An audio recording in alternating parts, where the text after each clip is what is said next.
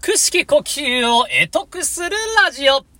おはようございます。こんばんは。腹式呼吸の先生こと、ヘイヘイです。このチャンネルは、詩吟歴20年以上、ゴスペル歴10年以上の私、ヘイヘイによる、腹式呼吸や声に役に立つ話を毎日一つずつお話ししていくチャンネルです。ということで、今日から月曜日、えー、早速朝から謝りたいと思います。昨日に引き続き、今日も番外編です。ごめんなさい。えー、腹式呼吸や声に関する話ではなくて、えー、僕がですね、また別で書いた本の宣伝ということになります。その本ですね、えー、まさしく昨日の、あ、土曜日か、この間の土曜日に発売したばかりなんですけれども、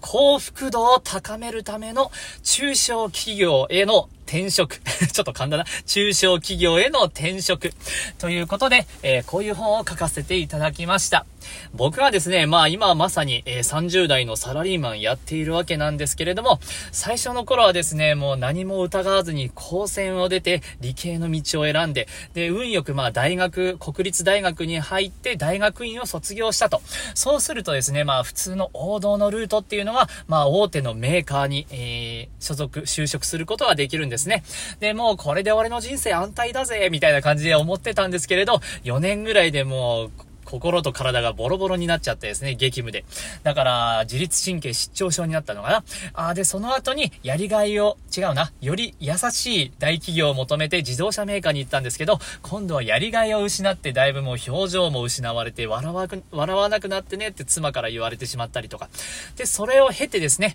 えー、今現在、えー、もう、社員20人もいないところの中小企業にいるんですけれども、まあそこでですね、ようやく心も体も落ち着いてきて、新しいことに取り組めるようになってきたと。それでまあこういうふうに音声配信をしたり、ブログを書いたり、ノートを書いたり、まあいろいろ Kindle 本も書いたりですね、えー、やって、やれるようになったというわけなんですけれども、その過程ですね、中小企業への転職が、あ必ずしもそんなリスクがあるものでもないし、えー、どんな人にも向いてないとかそういうわけでもないんですよということをこの大企業2つを捨ててですね 今現在生き生きと生活している僕のま内容を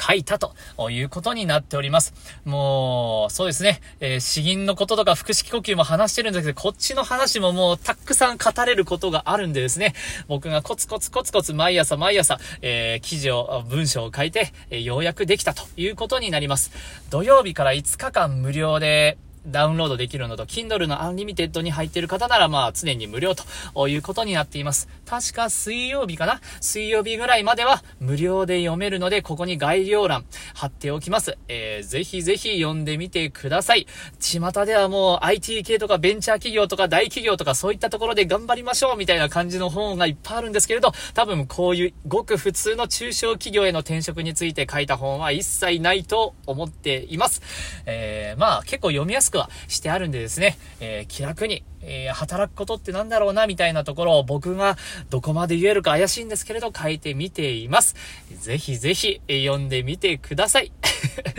今日はですね、もう全く声は関係ないです。でも明日からですね、明日からちゃんとまたやっていくので、えー、ぜひぜひ楽しみに聞いていてください。サラリーマン川柳も今週またちゃんとやっていきますんで、楽しみにしていてください。